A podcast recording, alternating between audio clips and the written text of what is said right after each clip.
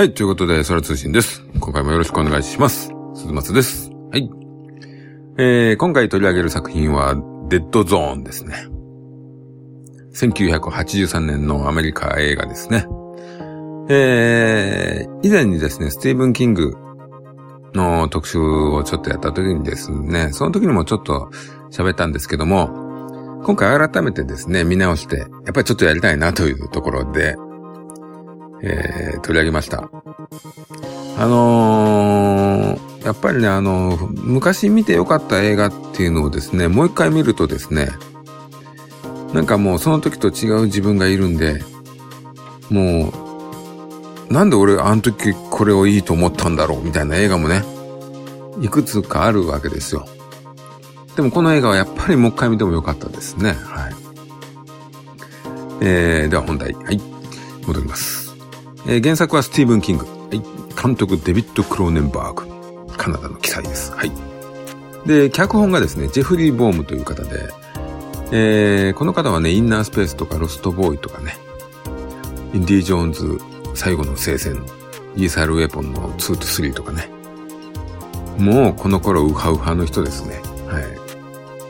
あの、インディ・ジョーンズもね、最後の聖戦とか、リーサル・ウェポンとか、もう非常に掛け合いの多い映画なんでね、セリフのテンポの良さとかは、すごい巧みな方なんじゃないでしょうかね。はい。えー、出演、クリストファー・ウォーケン、えー、ディア・ハンターですかね。マーチン・シーン。これも地獄の黙示録ですかね。で、ヒロイン演じてる方がブルック・アダムスと。で、あとトム・スケリット出てますね。エイリアンの、えー、キャプテンみたいな感じで出てましたかね。まあ今回もこの作品に関して全て話すわけではないですけどね。ある程度のネタバレがあります。ご注意ください。はい。で、ストーリーなんですけども、まずあの主人公の名前がね、ジョン・スミスという名前で、まああの、作品の中ではジョニー、ジョニー・スミスと呼ばれてるんですけども、このジョン・スミスっていう名前は、こう、アメリカでね、一番普通の名前というか、日本でいう山田太郎のような、そんな感じの名前らしいですね。まあそういった意味で、そもそもこう、すごく普通の人の人生が、こう、狂わされるという話ですね。まあそういう象徴でしょうね、名前が。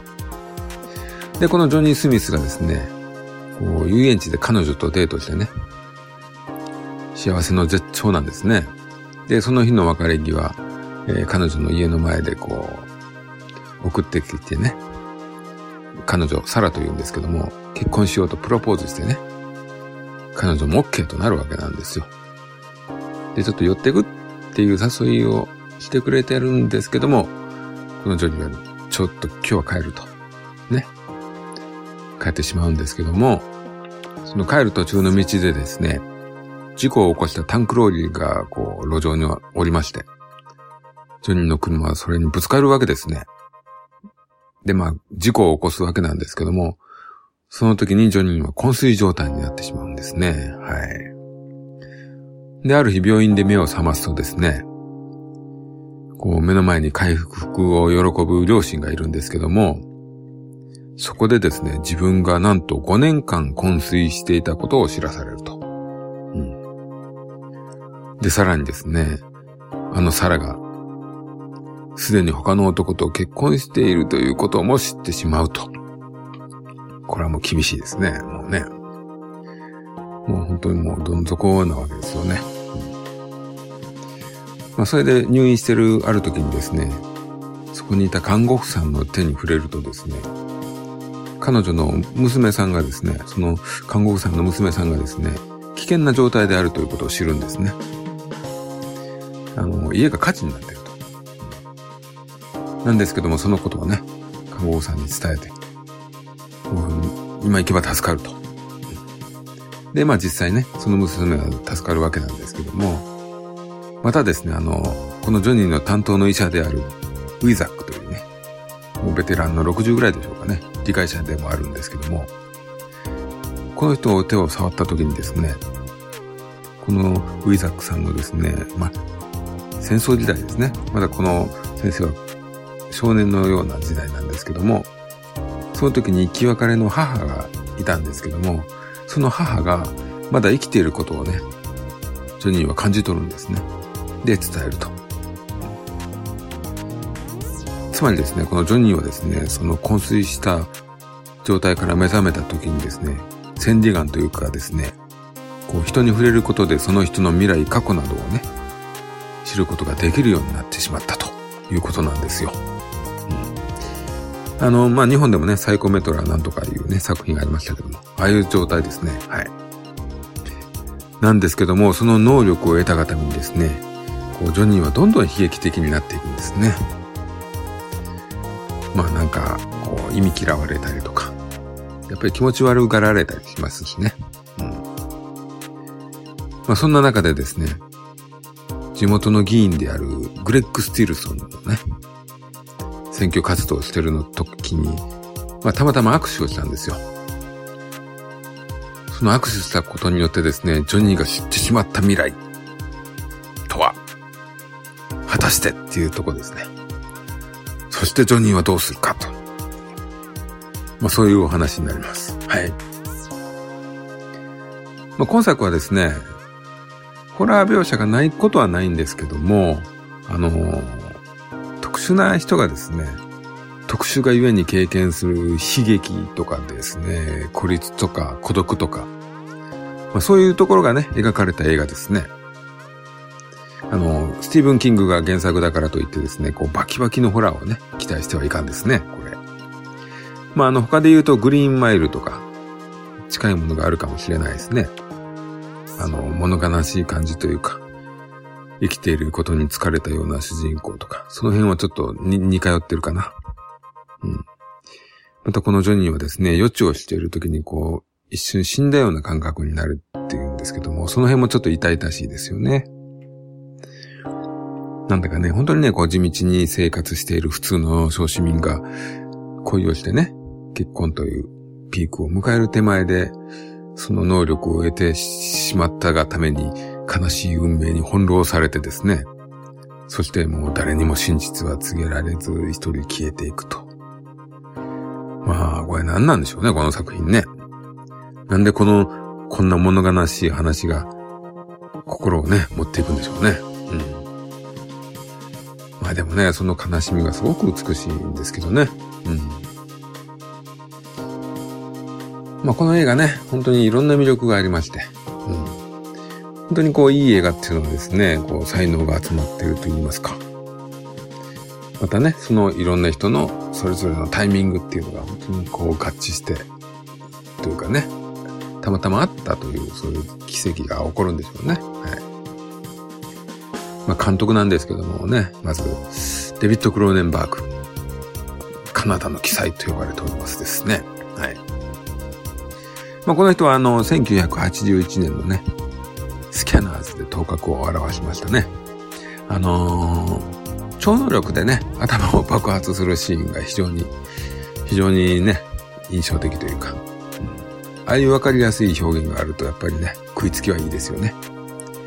えー、続く1983年にこう、ビデオドロームというね、まあ、ジェームズ・ウッズ主演なんですけども、こう腹にこう、ビデオテープを突っ込んだりですね、もうテレビに顔をめり込ませたりとかね、やっぱりその辺の絵はやっぱりもうなかなかなもんですよね。で、その後この今作がありまして、あの、続きましてザ・フライというね、1986年の作品。まあ、これはね、非常にわかりやすい作品ですね。で、見事にその時代的にホラーブームというのがありまして、まあそこにピタッとハマって、まあヒットしましたんですね。まあ日本はですね、ザ・フライの後にそのヒットを受けてデッドゾーンが公開になったんでね、ちょっと順番は変わってますけどね。うん、で、続く1988年に戦慄の絆。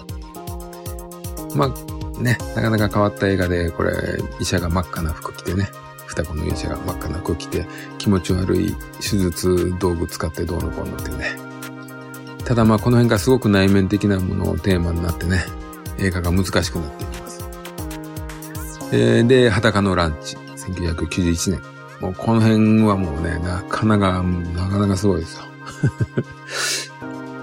ただね、こう割と最近のあの、ヒトリー・オブ・バイオレンスとかね、イースタン・プロミスとか、その辺のね、映画っていうのはまたちょっと、その頃とは違って、渋めの映画もね、最近撮ってますね。はい。まあ、いつまでも撮ってほしいとですね。はい。あのー、よく監督の作品をね、象徴するような色とかあると思うんですよ。キャメロンのね、青い感じとか。まあ、ティム・バートンのゴシックというかモノクロというかね、あの、ありますね。ああいう感じが。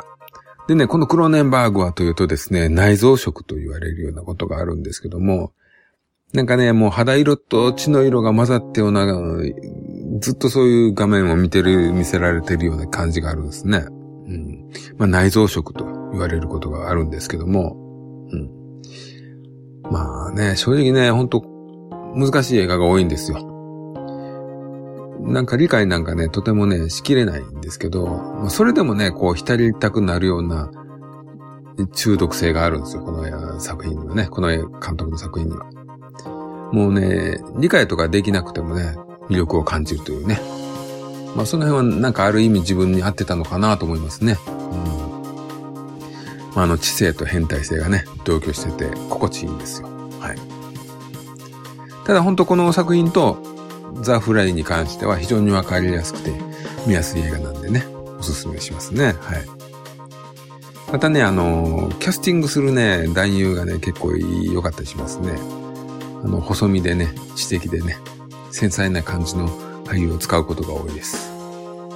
で、女優はというとですね、まあ、ちょっと表現が難しいんですけども、じっとりした人ですね。生々しいセクシーさを持ったね、女優が多いかなと思います。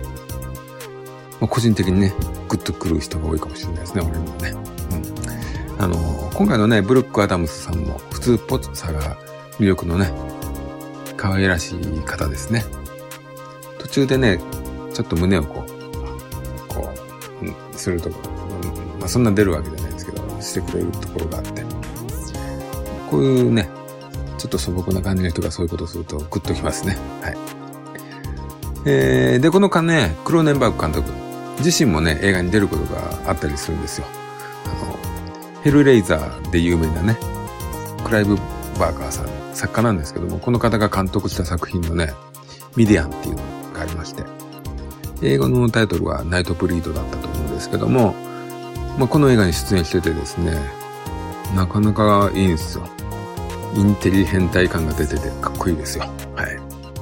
うん。まあ、素晴らしいですね。演出もね。絵もね。うん。えー、で、今回の作品ね、なんかトンネルのシーンがかっこいいですね。あれなんか、うん。あの画面はすごくクールですね。なんかトンネルと思えないぐらいかっこいいですね。はい。じゃあ次キャスト行きましょうかね。まあ、今回何と言ってもね、やっぱりクリストファー・ウォーケンがね、最高なんですよ。すごい素晴らしいですよ。こう、すごくね、悲しい役なんですけどね、繊細に演じてます。まあ、クリストファー・ウォーケンというとですね、最近だとこう、変なおじさんというかですね、うん。ミュージックビデオで踊ってたりとかですね。うん、あと、こうね、オールバックにしたちょっと怖い役が多いんですよね。まあ、あの、マフィア系とかそういう映画も多いんですけど、ただね、今回のこの作品ではですね、悲劇の主人公ですね、ナイーブで繊細な感じをね、うまく、本当にいい感じで公演しててグッときますね。まあ、最初のシーンなんてね、学校の先生してるところとかあるんですけども、もう髪型とかね、いけてなくて、本当にね、普通の人をやってて。本当にこう見てる側を気持ち、悲しい気持ちにね、させてくれる映画ですね。あの、やっぱり目がいいんですかね。あの、こういう役をやる人は、こう、目で演技できる人じゃないとダメな気がしますよね。こう、目を、目線がもう物悲しいとかね。うん、影のある感じとか。で、私ね、この作品でウォーケン大好きになってね、他の作品も見たいと思ったんですけどね、やっぱり変な役が多いですね。本当に。意外と多いですね。不思議な役者です。ただね、あの、ディアファンターは素晴らしいのでね、あれはぜひ見てくださいね。あっちもこう繊細な役ですね。はい。もうね、窓ガラスのそばに座っ、窓のそばに座ってる映画あるんですけど、あのシーンだけでももうね、かっこいいですね。はい。あとあの、マーチンシーンがこの映画出てますね。まあ代表作は地獄の目視録になりますかね、やっぱね。えー、エミリオ・エステベスチャーリー・シーンのパパになりますけども、まあ、この作品当時43歳ぐらいですか。もうその頃には21歳ぐらいのエミリオがいて、18歳ぐらいのチャーリーがいるわけですけども、まあ、非常に若々しいですね。うん。もうね、パワフルでね、暑苦しい議員を演じてます。まあ、あの、このね、本当すごい情熱、狂った情熱の、この議員ですね。これを見てるとですね、本当に、某、でっかい国の現大統領を思い出しますね。まあ、あの大統領もね、この映画みたいなことしないことを本当に祈りますけどもね。はい。で、原作なんですけども、あの、スティーブン・キングの小説ってあの、文庫本上巻下巻に分かれて2冊出てることって結構多いと思うんですけども、えー、まあこのデッドゾーンもそうですね。はい。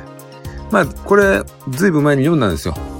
まああんまり細かいとこまでもう覚えてないんですけども、あの、グレッグ・スティールソン議員のですね、過去なんかも描かれてて、なんかね、犬にひどいことするシーンがあったと思うんですけどね。まあ、映画じゃなかったんですね、このシーンはね。うん。まあ、キングの小説ってキャラクターのね、個性をきっちり描くというかね、そのキャラクターの履歴書のようなものをね、見せてくれるというか、過去を描いてこう、キャラを立たせてくれるというね。まあ、たまにね、あの、漫画のジョジョなんかもよく使ってるような手法ではあるんですけどね。はい。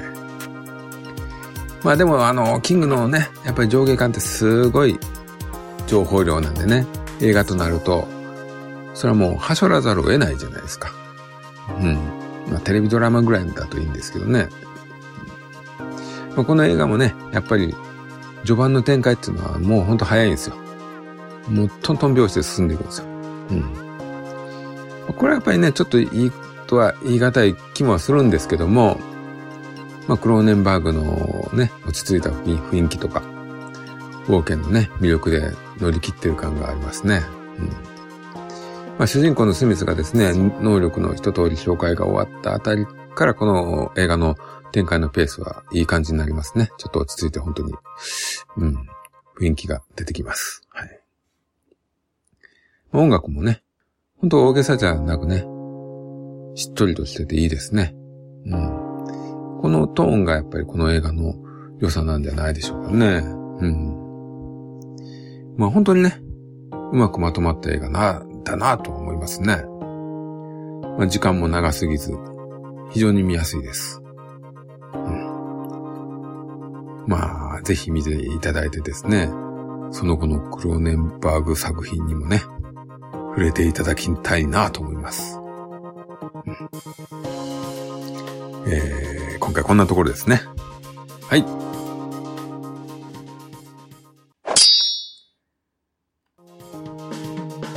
はい、ということでね、あの、最近本編でも触れたんですけども、ディアハンターを見ましてですね、あの、クリストファー・冒険、とかっこいいなと思って。で、それを見てね、やっぱり今回デッドゾーンやろうと思ったんですけども、まあ、最近ね、あの、ちょっと古い映画を見ることがあって、まあ、ジョーカーを見たっていうのもあるんですけども、それつながりでキングオブコメディとかね、見まして。まあ、ディアハンターもそうですけど、まあ、その辺デニーロが出てますよね。はい。あと、ちょっと前にゴッドファーザー見たんですね。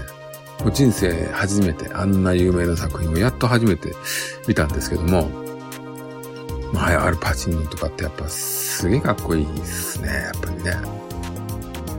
怖いですもんね、後半のね。これ前半のマフィアから仇、仇の時はまああれなんですけどやっぱりマフィアになってからのこう、できる人間感、すごいですよね。うん、なんかやっぱこの辺のね、もう、オーケンもそうですけども、デニーロとかね、パチーノとかね、やっぱいい俳優なんですね、今更ながらですけども。本当にね、私偏ったジャンルをよく見てたんでね、この辺にね、あんまり触れてないですよ。あの、ギャングものとかね、本当にマフィアものとかそういうのを避けてたんで、うん、まあ、ちょっとやっぱり見ると面白いですよね。面白いと言わざるを得ないですよね。うん、ジャンルはともかく、はい。まあ、こういうのを見続けていこうかなと思いますね。はい。こう見なかったものをこう取り戻していく感じですね。はい。今回はこんなところで、はい。また次回もよろしくお願いします。さようなら。